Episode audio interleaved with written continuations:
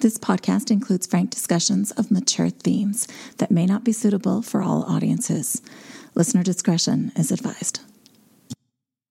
This podcast is intended to provide encouragement and support through personal storytelling. The views expressed are the opinions of the participants and not intended to be medical, legal, clinical, or professional information or advice of any kind. Welcome to the Bubble Hour. Welcome to the Bubble Hour. Welcome to the Bubble Hour. Welcome to the Bubble Hour. Welcome, welcome, welcome, welcome, welcome to the Bubble Hour. I own it, I did that. Not proud, but that was me. And when I face it, I take back a little dignity. Not looking for excuses. I just want to be free from the power weakness had on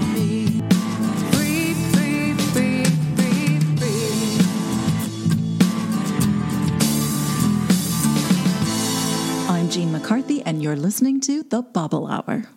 Hello, and welcome to the Bubble Hour Archives, a treasure trove of episodes ranging from 2012 to 2022. I'm recovery advocate and author Jean McCarthy. I joined the Bubble Hour as a host in season two.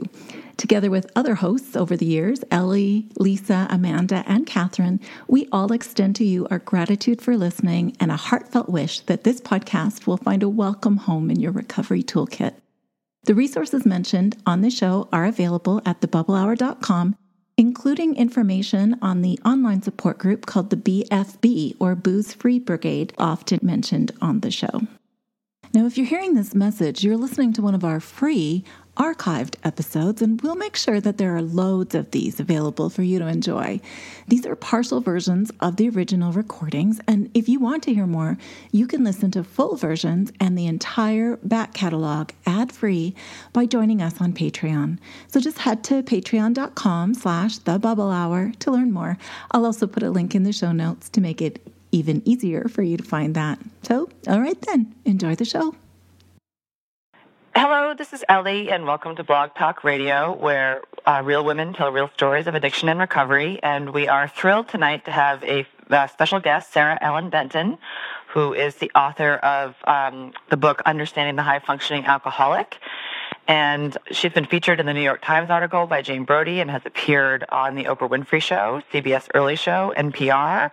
She is a blogger for psychologytoday.com and many more activities, uh, too numerous to mention in a short period of time. She is also a, a licensed mental health counselor herself and a therapist at McLean Hospital in Massachusetts. She ha- she's a recovering alcoholic herself who has been sober since February of 2004. And we are absolutely delighted to have you on our show tonight, Sarah. Thank you for for being um, available for us. Thank you, Sarah. Well, thanks. It's an honor to be here. I just I really admire the work that you all are doing and just increasing awareness and around women's issues and alcohol and substances. It's just it's a necessary topic at this day and age. Thank mm-hmm. you. Yes, we couldn't agree more. Absolutely. Well, we were hoping maybe for the start of the show, if you want to just share a little bit about your own story and your background, and then we can get into some questions. Sure. So, yeah, I began drinking when I was 14 years old, and I immediately was drinking too much. I I remember blocking out my first times that I drank, but you know, on the flip side, I was doing really well in high school and I had a lot of friends and I loved high school. I was having a really good time and I drank very socially and at parties. And of course, I put myself into dangerous situations right from the beginning, but that felt mm-hmm. very normal felt like something that was just part and parcel of drinking. And because I blacked out and, and had memory lapses when I drank, I didn't remember some of the dangerous situations I put myself in. But to me, you know, I again was doing well and I therefore I didn't think there were, was a problem with my drinking patterns at that time. And I hanging out with people that drank the way I did. So, you know, moving on to college, I I chose a college based on very important criteria of it had to be a party school yeah. It has to be really far away from home, and it has to be uh-huh. a really pretty setting. So that was those were my big my big priorities. And I found uh, I do. But the University of Colorado fit that criteria perfectly. And mm-hmm. I got there and I thought I had arrived in heaven. You know, my parents had been very strict growing up. And so when I was in high school, I had to sort of hide my drinking and, and I felt that, you know, I, I felt that I wanted freedom. And to me, drinking was a lot about freedom and independence. And so when I arrived at college to not have curfews and rules just felt like I had arrived in nirvana. So mm-hmm. I kind of hit the ground running, as they say. And I never drank, I would say, except for one period, I never drank daily. I, I drank weekly, probably three times a week, very heavily. I mean, I'd probably have 15 or more drinks each time I drank. And, you know, college, again, I, I was in a sorority. I had a lot of friends. I graduated with honors. I, I didn't have a ton of extracurriculars going on. I didn't really want to get up early to do any type of sports practice or anything like that. I had some scheduling choices that were a little questionable, like no classes on Fridays. And, you know, there were little things looking back that I did that I know were because I was starting to rotate my life around my drinking. And mm-hmm. again, I, I think that I, I skated through in many ways and I moved on to pursue a career in television production, much different than what I'm doing today. But I moved with my best friends to Los Angeles and we, you know, we were living on the beach and it just, it felt again like I had arrived in this new exciting place. And that, you know, for me, a lot of what drinking was, was about what's the next exciting thing I can do with my life and with my night. It's a lot about that external fulfillment. And that's something that I've learned in recovery is not what life is all about. And I think I was also young. And so moving into my young professional phase in, in Los Angeles, I had a talk with my friends and we agreed to kind of cut back on some of, you know, that I needed to, or we all needed to kind of watch ourselves and our drinking. And so I think I decreased and cut back my drinking a little bit. But on my 23rd birthday, I had another big episode of not remembering my night. And I promised myself that for six months I was going to stop drinking and clear my system out and turn myself into a social drinker. So oh. I committed that to myself and I stuck with it for five months and three weeks until a friend visited and I decided at that time, well, it's close enough to six months, so what the heck. But, you know, I think doing that proved to other people falsely proved and made them think like, wow, she really did that. I mean, people that weren't even that didn't even have a drinking problem were like kind of praising my my abstinence and it gave me this false sense of security around my drinking. But after that I moved back to the East Coast and I moved to Nantucket Island again and not another not a solution for a drinking problem. And I spent the summer there and from the minute I got there until I left I, I had intended to go there and just really kind of find myself. I had been in working for a big corporation, television corporation in Los Angeles, and I really felt like Los Angeles was the problem. I was starting to, during the time that I stopped drinking, feel very um, anxious and, and not well, but I didn't know it was because I wasn't drinking and I hadn't received any treatment. I didn't understand that.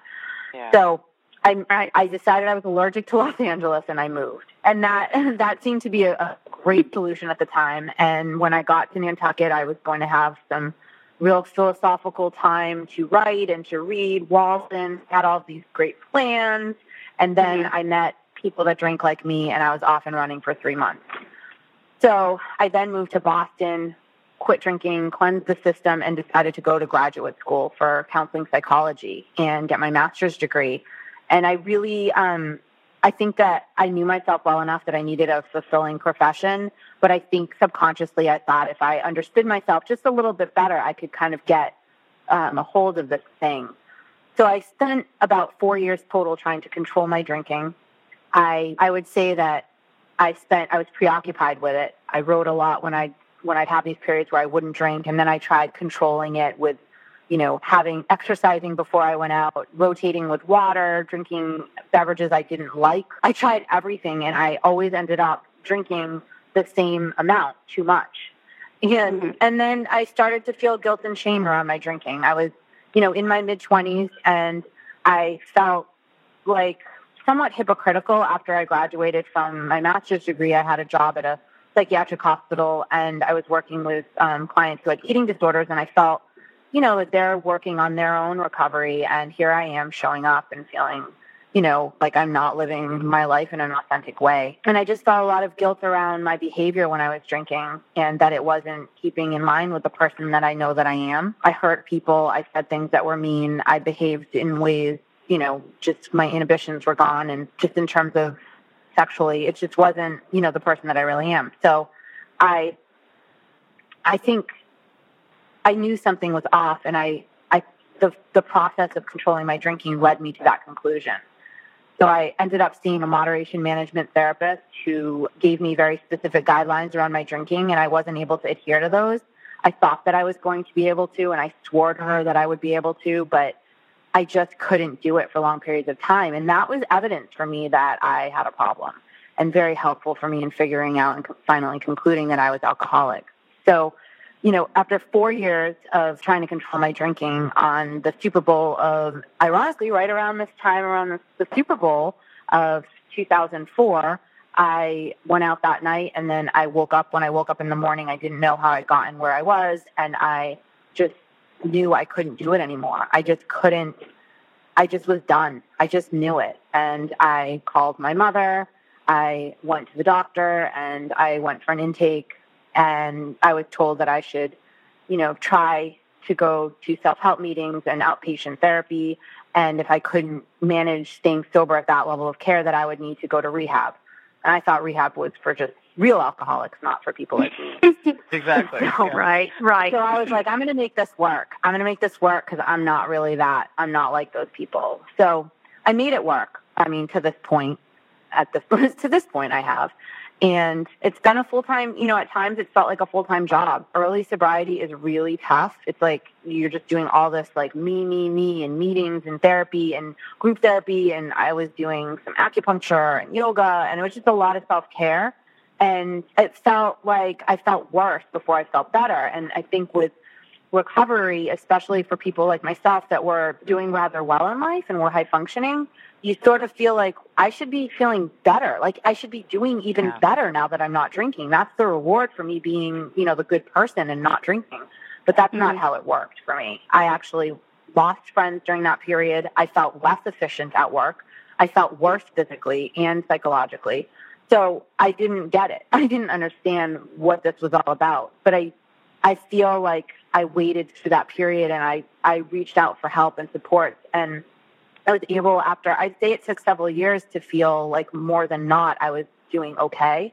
And that's the part that I think is hard is that delayed gratification in, in recovery that you don't feel the way you want when you want to. And, you know, during that time I worked on writing the book Understanding the High Functioning Alcoholic. And that was really helpful for me. It was therapeutic to put all of my journal writings into, you know, one place and to look back on how long I had really struggled with my drinking and to have clarity around what was really wrong while it can feel shameful to admit you're alcoholic it's also it's also liberating to know that there's a name for what it is that you've been yeah. struggling with and that you're yeah. not just this weak-willed person. And and that acceptance took me a long time and i think for higher functioning folks it does because the outside things are not what crumbles it's inside and your emotions and the way you feel around drinking and your obsession around drinking. It's not that you necessarily lose your job or can't be a fit parent or can't you know keep your house or you know, it's not always about those outside things that lead a person to need to get sober. It's about your relationship to alcohol. And my recovery process has been, you know, not perfect. It's been difficult. It's harder to be sober than, you know, giving into an addiction is kind of the path of least resistance. And it's often easier, even though in the end you don't feel better about yourself. It's just sometimes easier to not feel that you have to fight. But but recovery ebbs and flows, and you know you have periods where it's it you're kind of it's easy. It's it's going and, and other times when you have to work a lot harder. So i feel really grateful. I'm coming up on nine years of sobriety in on february 3rd actually. And i you know the past year has been very challenging and amazing. I am a new mother. I have a one year old daughter and that's something I could not have imagined doing when I was drinking because I was really all about me, you know, and I still am about me, but I'm able to to kind of compromise in that area. Yeah. They talk about gifts of sobriety. Yes, I've had challenges. Yes, and I can completely understand why it's so hard for mothers to get sober or to stay sober or to not turn to drinking at times. I understand, you know, now in a different way how how hard it is just in terms of the lifestyle change, you know, I thought that getting sober was a huge lifestyle change, but I think becoming a parent is a even larger lifestyle change. And I'm actually grateful I got sober in advance because oh, yeah, I think absolutely. it would have been doubly challenging for me to have become sober when I got pregnant or something like that. I I completely respect the the timing that happens for people, but I know for myself the order in which things have gone is the way they needed to go for me to keep my head on straight. I, I think it's important that we all allow ourselves to be human, but also with that we're proactive and sort of getting support around, you know, needing a little bit more help or needing to get ourselves to more, you know, more self-care types of things or social support around parenting or around recovery around whatever it is that there are people in your life that'll help you out and cover for you even as a parent or not enough for you to get where you need to go to take care of yourself and i yeah. i think it's important for people whether you're in recovery or not that you take care of yourself so yeah so it's been it's been a interesting journey and I'm really grateful to be on the other side to talk about it. I think, you know, when, when you go through a hard time, sometimes you just want to be on the other side so you can talk about what you've learned from it. And yeah. I'm mm-hmm. continuing to learn and, and hit walls, but, but then slowly I start to get on the other side. So I'm curious to hear, you know, other people's insights and questions. And thank you again for having me here tonight. Wow, thank, thank you, you so much, thank Sarah. You so much. I, yeah. I would just want to say, this is Ellie, one quick thing. I I love how you talk about how in recovery it sort of ebbs and flows because I tend to get very impatient when I'm, I guess, flowing or ebbing, ebbing maybe, but that you, I, I developed kind of an awareness about behavior patterns that I never would have noticed when I was drinking. And then you become aware of them. And when you're engaging in behavior patterns that are sort of what I consider old behavior patterns that lead to misery, but you can see that you're not maybe working in the, your particular program of recovery to the best of your abilities, I get really frustrated with myself, and I think I want this bad patch to be over. And I think you know, instant mm-hmm. gratification takes too long, and it, especially in early recovery, and maybe we can touch upon this later, especially for people who were high functioning coming into recovery, that syndrome of well, maybe I wasn't that bad, becomes more yeah. compelling because of that the ebbs and flows. I mean, you, you might start out feeling really great because you're sober, and then you hit your first speed bump and if you had a really low bottom, it's easier to remember how bad it got. But if you have a higher bottom or you were high functioning when you came into recovery, that might right. be harder. To, it is. It, it is. Play that tape in your head. Yeah. yeah, higher functioning people tend to want to keep all the balls in the air and really have, you know, a lot of methods in which they kind of keep things looking okay. So when you're really not able to pull it off or you're just not feeling that you can engage in those coping mechanisms or maladaptive ones, then it's humbling, you know?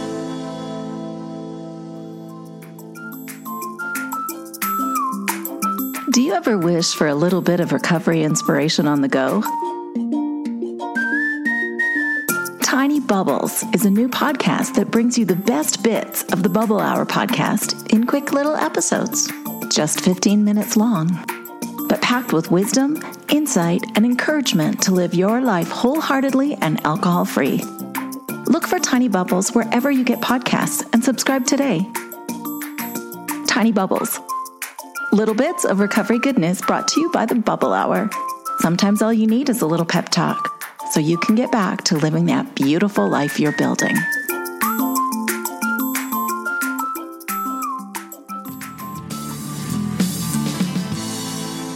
Sarah, I really related to so much of your story. Everything that you said, I was nodding my head madly because I so related.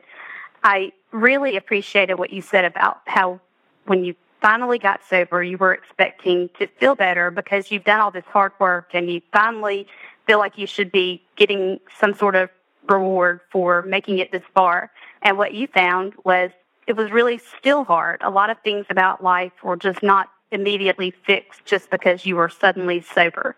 And I can really relate to that. And I think a lot of people can. It really does take a lot of work to keep going and to make your life what you want it to be. It doesn't just happen just because you gave up alcohol and got sober. I think a lot of people listening are high functioning alcoholics. I know I certainly fit the, the bill. I was hoping maybe you could give maybe a brief description of what your definition of a high functioning alcoholic is. You touched on it already a lot, but just kind of a sum it up for us so that people who aren't familiar with the term can kind of see exactly what you mean. Sure. So I definitely didn't invent or coin the term. Um, it's something I heard people referring to, and I just immediately knew that was me. And it actually, it, I'm not at all saying it's a different that it's a different form of alcoholism. High functioning alcoholics are alcoholics. It just manifests in a different way. What I actually mean by a high functioning alcoholic is a person who is able to fulfill their life's responsibilities, whether it be work, academics, being a parent, that they're showing up and they're doing a pretty average job or above average job. But at the same time, they're drinking alcoholically. That can be right. daily. That can be binge drinking. You know, it, it drinking comes in different patterns. So they're simultaneously engaging in their alcoholic drinking while they're also fulfilling their life roles. I didn't mm-hmm. show up to work under the influence of alcohol. I showed up hungover. So I'm right. not necessarily, people have also misinterpreted and thought I was saying that people are high functioning like they're drunk all the time and they're, uh, you know, still going through life. Some people are maintenance drinkers. They're able to keep a steady stream of alcohol in their system. I wasn't one of those people. So again, it comes in different forms and it's really about what it is out of in your life that you're expected to do and that you're showing up in a average or above average way and the outside is looking good Right. Right. But the inside right. might be a mess. it's very deceptive. It can be so deceptive because you can tell yourself, but look, I'm doing all of this. I've gotten this promotion. I'm a great mom. That really, right. It just makes it harder to see the truth. That's an excellent point. It's it's smoke and mirrors, you know? It right. really is because it has nothing to do with your drinking. Like right. I think that there are rules that people set for themselves. I don't drink in the morning. I never miss mm-hmm. work. I never show I never miss taking a test. I don't ever miss going to class. I have friends. I don't drink alone. There are a lot of mm-hmm. rules that people come up for with for themselves and I think when you look at your life and you're saying I'm successful, people like me, I'm in relationships, mm-hmm. um, it's easy to say, well, I don't I must not have a drinking problem. But they're they're completely they're not mutually exclusive. The, right. the drinking is about your relationship to alcohol. It has nothing to do with what's going on in your life. Right. I agree. I was the queen of making up the rules to suit my needs. Mm-hmm. I had a few myself. Yes. well, I think most of us did. Of, I don't know where they came from that we all seem to knew, know about the rules that make you not alcoholic. I just I don't oh, know where right. they came from. Right. All the same role. One of the that, that sort of begs the question too. You know, one of the things that one of the next questions we wanted to ask you are what were some of the common drinking patterns to look for in a high functioning alcoholic? And I can I can kind of remember well two things that that you know the I don't know the kind of contortions that I would go through to try to convince myself that I didn't have a problem. I'm just going to have three glasses at night, and I would find like a huge goblet, and that was one glass that could hold like oh, a bottle of wine that would just be three, or just with them, I mean, are there things that you see like not drinking patterns or common rules among people who are high functioning that they are trying to control their drinking and use that sort of irrational denial? I don't know what how else to, to term it, but I, I know that from talking to other people in recovery, there's a lot of commonalities of things that we try to convince ourselves oh, yeah. otherwise. I've definitely done the huge wine glass trick.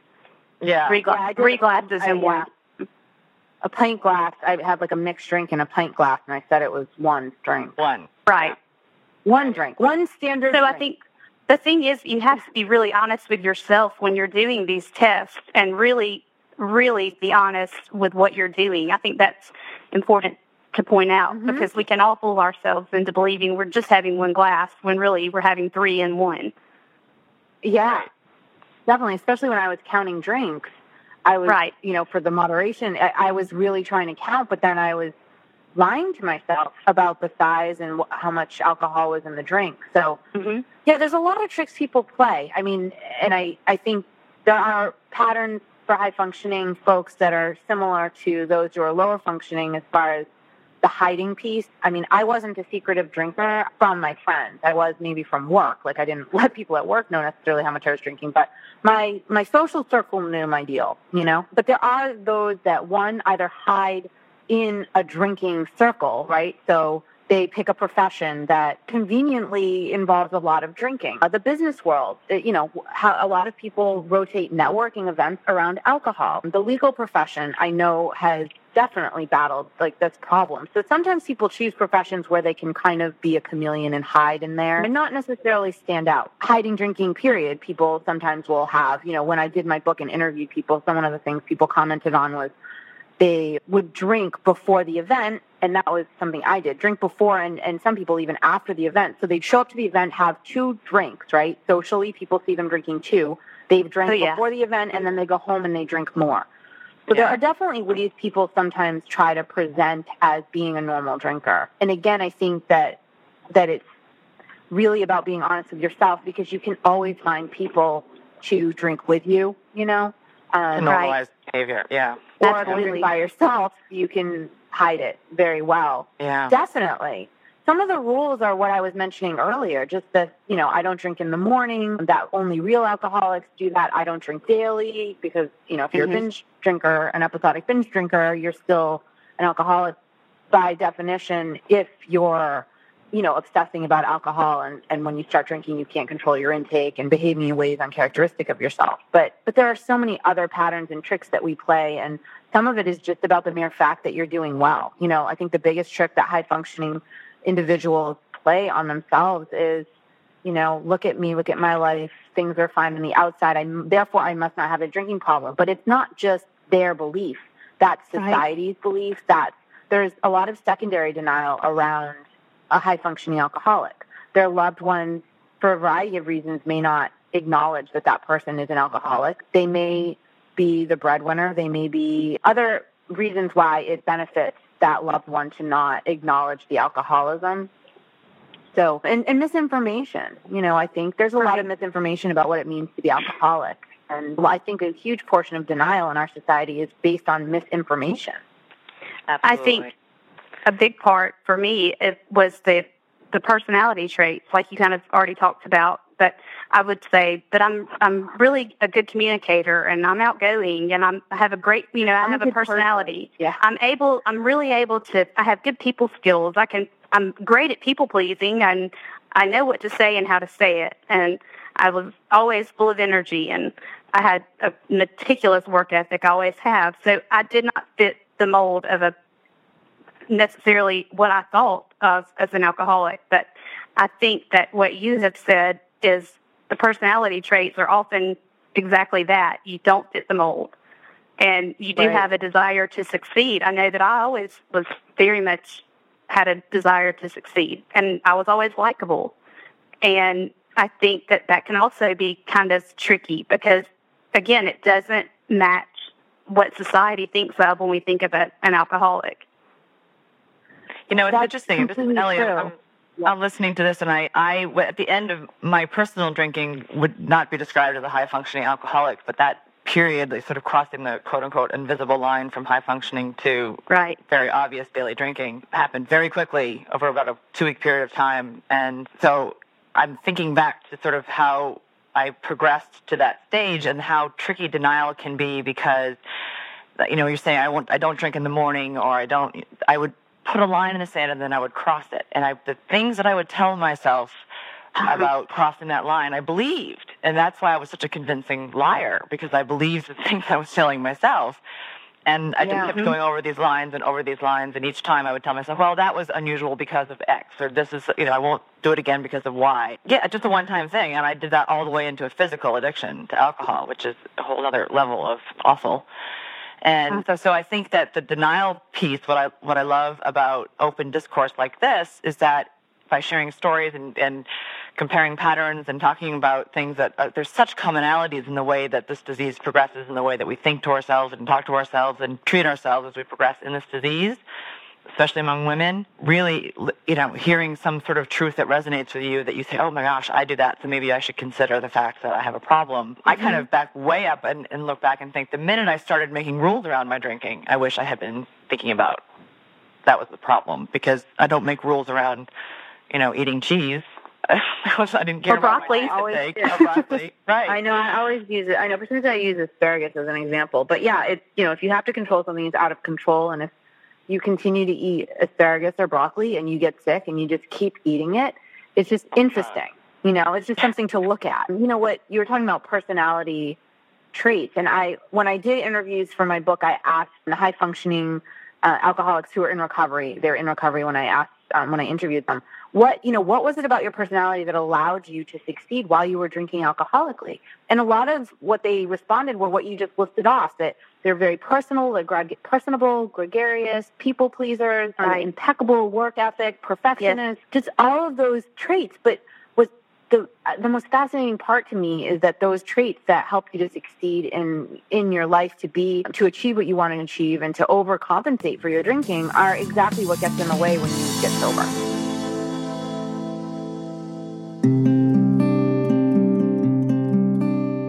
Take Good Care is a new collection of recovery readings inspired by the Bubble Hour. If you love the encouragement and support you find here on this podcast, then this new book is for you. Visit thebubblehour.com for more information or check the show notes for a link to purchase. You'll find Take Good Care on Amazon worldwide. Take Good Care, recovery reading inspired by the Bubble Hour, the perfect gift for yourself and friends.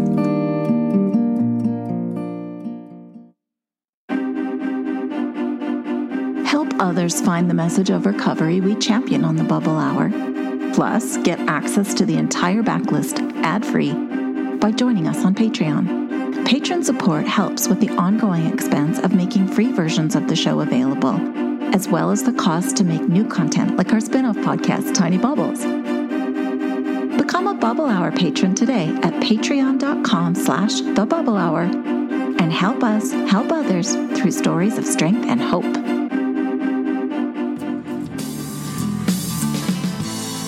part of why it's challenging, I think, for um, high functioning alcoholics to get help. And I, you know, I work with them in residential treatment. Some, you know, some of my clients are, some of them aren't. But I have found that high functioning clients are more challenging because they have these defenses that lead them to believe that their way worked. So why am I going to listen to what you're saying? Like mm-hmm. I was successful. I don't need your suggestion. It took everything I had to listen to sober people who were in recovery and just blindly has faith that these people knew more than I did because I tend to be kind of a rebel when it comes to someone telling me what to do because I've always done quite well, you know, I thought. So I thought, like you said, some of the things that made me so successful were a huge hindrance to me finally getting sober. I had to really swallow my pride and it humbled me Uh, now looking back, I see that it all happened for a reason, and I'm grateful for it. But it took a lot of me just going with what people who had gone before me told me and following their suggestions and just doing it blindly. But it worked. I was willing to put away my pride and focus on what these people who knew more than I knew were telling me to do at the time that I got sober, I was working at a global professional services firm, and you know, it was a big job and life on an airplane and all this kind of stuff. And I also had two kids at home, and I was basically told, "You have to give up that big job. You have to give up these things that you've defined yourself with if you want to be able to hang on to your sobriety." Because Mm-hmm. I didn't until I got sober. I didn't realize that the the alcohol intake was actually sort of holding together this character I had developed for myself. And I, it took me about four months into sobriety to realize I, maybe I don't really like that job. I don't like the person I am in that job. I don't. Mm-hmm. I didn't realize that the two were feeding each other in mm-hmm. so many ways that I wasn't introspective at all. But being told that if your sobriety is going to you know, if you're going to be able to maintain it, you have to simplify your life. It's not something a high functioning perfectionist person wants to hear.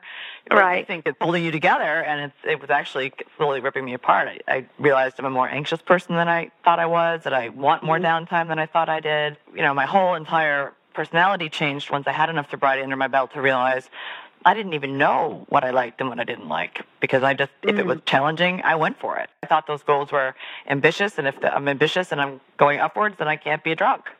Like you, Ellie, I discovered after sobriety that all of these little things that I thought kept me going. I didn't even really know who I was during most of my adult life just because I did the next thing and I never really gave it much thought. It was just an automatic response. I just kept going to achieve more and be better.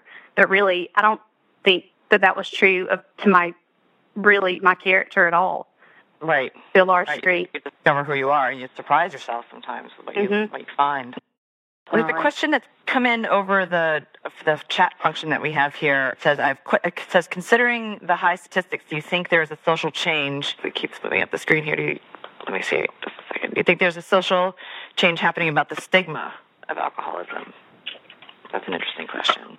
That is an interesting question. I don't know that that's measurable, but I I do know that that's been kind of my biggest point in coming out around my own recovery was you know, around the time that I my book was published, I made a choice to go public with not that I'm a famous person, but in my career and in my personal life for everybody that knows me to know that about me.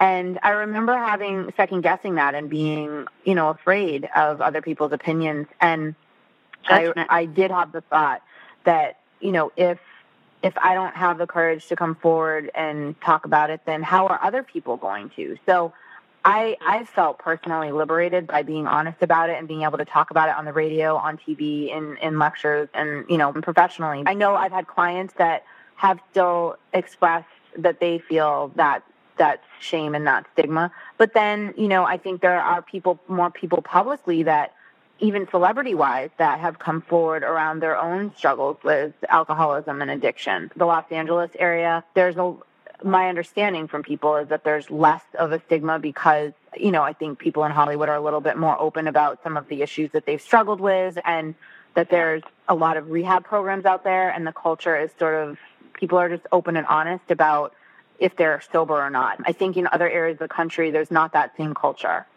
You know, privacy is definitely important, but if, you know, if your anonymity and privacy is getting to the point where you're not willing to seek help for an addiction you have, that's definitely getting in the way. Sometimes you mentioned earlier in the show that with high functioning alcoholics there can be it can be hard to convince or there can be a level of denial around the high functioning alcoholic. And maybe speaking a little bit to your experiences with people who say, you know, I, I need you home because I need to go to my meeting or I need to go here in order to maintain my sobriety. If they don't have the full buy-in of the people around them, mm. do they even have a problem? Do you see that? And how do people overcome obstacles like that? Yeah, definitely. I think that it's easy for people around a high functioning alcoholic to minimize that person's problem because mm-hmm. it didn't seem, you know, from the outside that there was anything that bad going along, going on for them or that they were struggling as, as deeply as they may have been. So it can sometimes take time for mm-hmm. loved ones to get onto the same page. I know in the treatment program I work at, try to support families in understanding a little bit more about what was going on for that individual. But there's also a family education program that people attend and along with support meetings. But we also encourage people to go to Al Anon and to read and educate themselves about this condition. I do think over time when families are open um, to learning, you know, in a slower way, because I think the the alcoholic tends to work on their recovery in a more intense way, and sometimes loved ones are like following at a snail's pace. But that openness will allow them to to see what went on, and, and you know, hopefully, the alcoholic can feel confident in expressing how difficult this was for them and what they were hiding through their overcompensating professionally or personally. Um, right. But it's a process for both. You know, the recovery process isn't just about the alcoholic. Like, I understand that you know it is all about us when we're we're drinking and we're me, me, me, me, me. But when we get sober, it it's also about the family's recovery and everyone has this process that goes on at different paces. So it's really a lot of moving parts and it's being patient with each other. Right. Right. Thank you. I've, that's that was helpful to me because somebody was actually just asking me that question the other day. There's another question that came in over the chat. It says, "After nine years of recovery, how do you maintain your sobriety?" Mm, if you're comfortable answering that. Yeah, well, first I don't drink, so that that helps. Um, right. That yeah, one. that's very helpful. Well, we gotta keep it simple. Sometimes people get into all these like really intricate ways that they stay sober, but I have, I do utilize social support through a recovery program. I do continue to attend self help meetings on a weekly basis. I attend therapy. I do get help for outside issues in terms of mental health. So I have struggled with issues around anxiety and that's something that I, you know, I continue to address and make sure that I take care of myself in that way. So some of it is self-care and knowing my limits in terms of scheduling and not overbooking myself, having downtime, you know, every day, getting enough sleep, taking care of myself. So I do have a young child and I do have a very supportive husband and my family's been really helpful. So I do have people that you know, allow me to like take care of my child so that I can do things that I need to do for myself. Exercise is also something that is important to me um, because it's really, it's just being outside has been really healing for me and connecting, feeling connected to nature is something that I, I feel like helps me to connect spiritually in some way. Like that's just been a practice that's been really helpful for me. But there's not just one thing. I also feel like having other friends who are sober has been really important. And being sober is a lifestyle change. So if you're the only person living that lifestyle, that eventually will not be fun good point. or yeah. Oh, you're right. satisfying or possible. And I think a lot of times people want to sort of pretend that they're not that, that they don't need to have sober support, that they can just live their drinking life by being sober. And I have found through the years that I really had to make initially a lot of changes in my life to not put myself in the position where I'm living that lifestyle, you know. Mm-hmm. I really enjoyed that lifestyle. I loved going out to bars and staying out late. I don't live my life that way anymore, regardless like of having a child. Even before that I had to make some changes about just the activities I engaged in on the weekends and, you know, what I did for fun and my reward system. Everything had to change. Mhm. So it's a, I would say it's a lifestyle change, but also maintenance. Mhm. You know, you don't just go back. Like it's an ongoing maintenance. Speaking from personal experience, it can sneak up on you. You start to feel quote unquote better.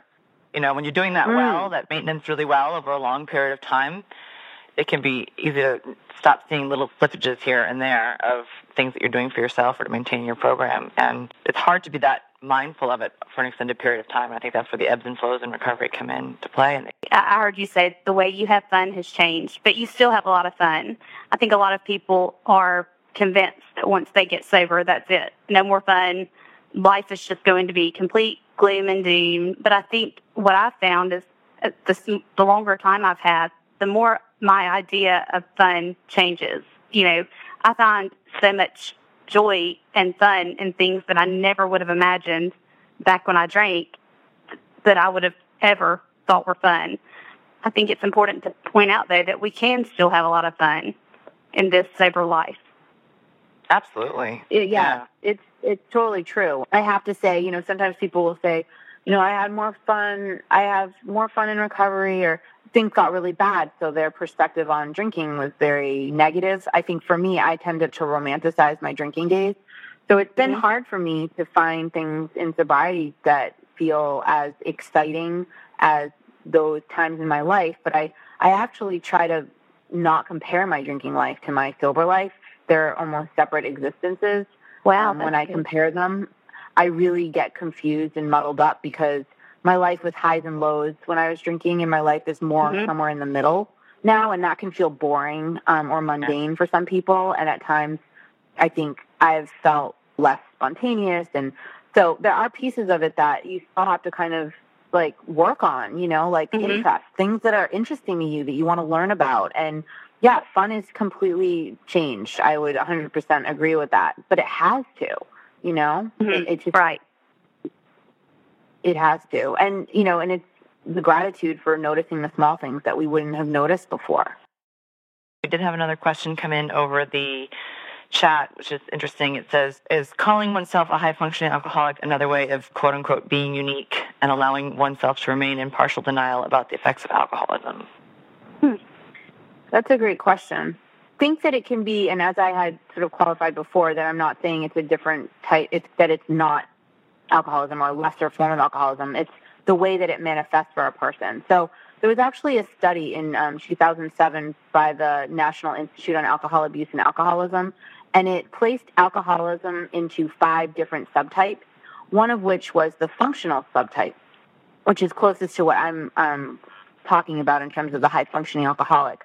There were the young adult and several others, including including a subtype that was more referring to people who were lower lower bottom or kind of the stereotypical, the chronic alcoholic, and that was only nine percent.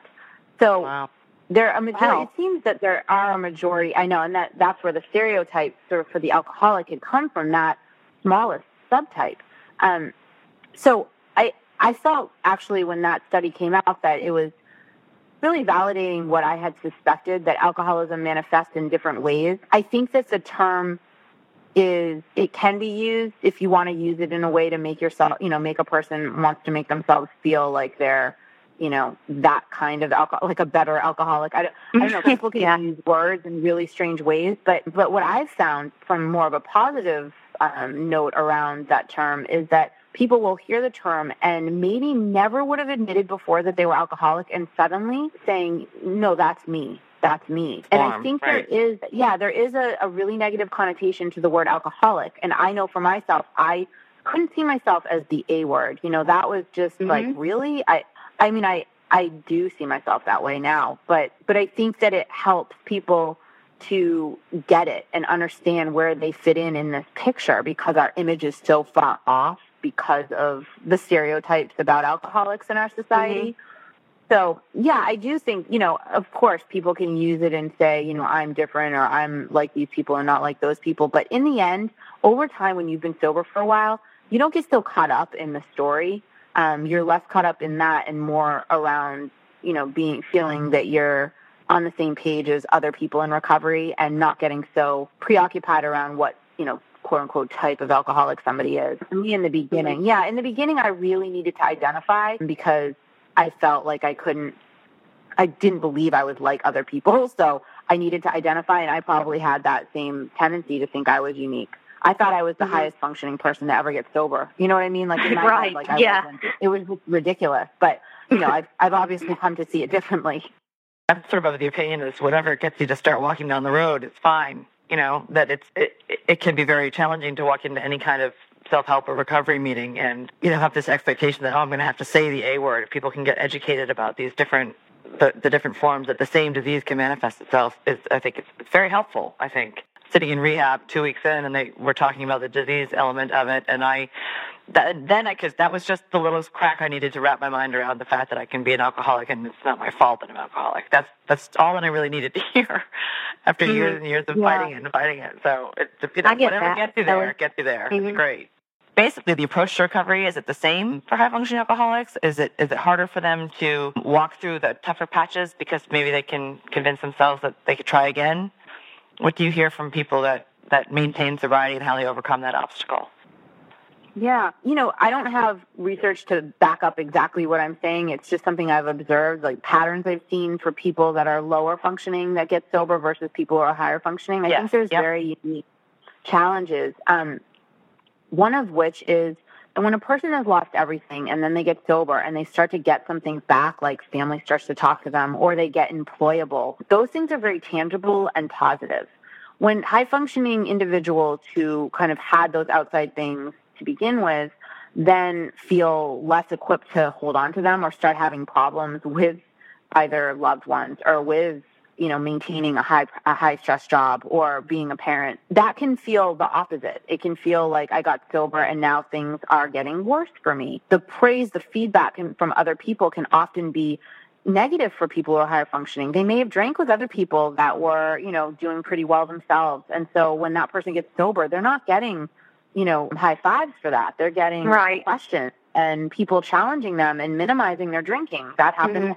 with me personally. Me and then i've seen other people who are lower functioning and people are so grateful they stopped drinking. They were destroying things you know Right. left and right. So so there are differences as far as the feedback system the like delayed gratification. And and also just the connecting with and identification process in the recovery community. There are probably more people who are lower functioning that have gotten sober. And therefore, when you hear stories and read things online and read books out there, there's a lot more to connect to if you hit a lower bottom.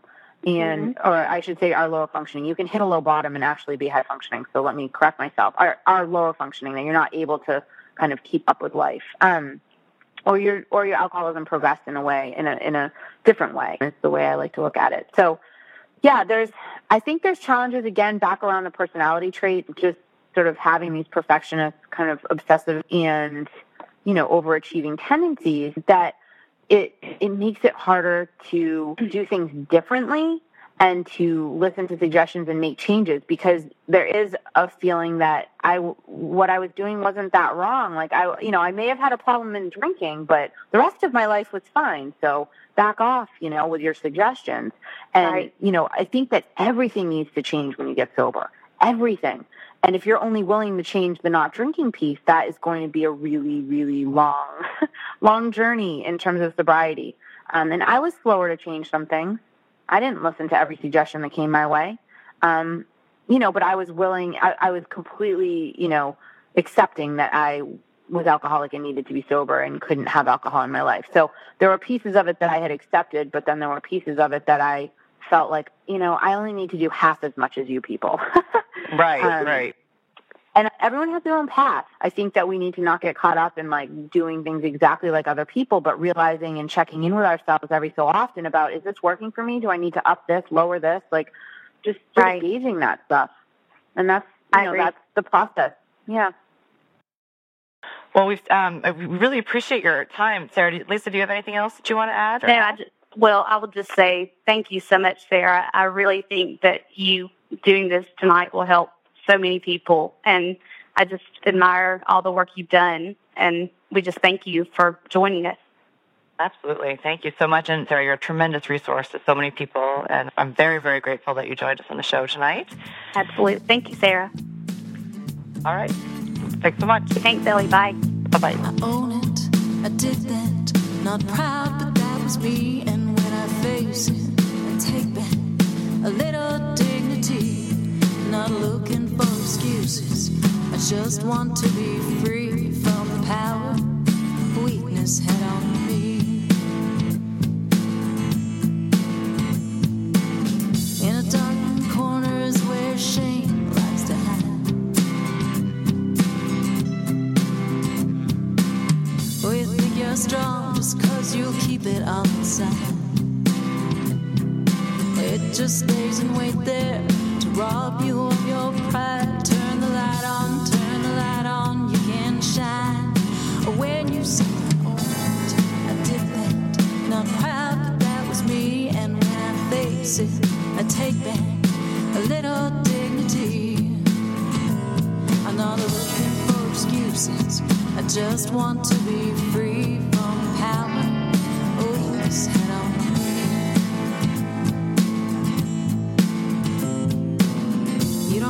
shout it out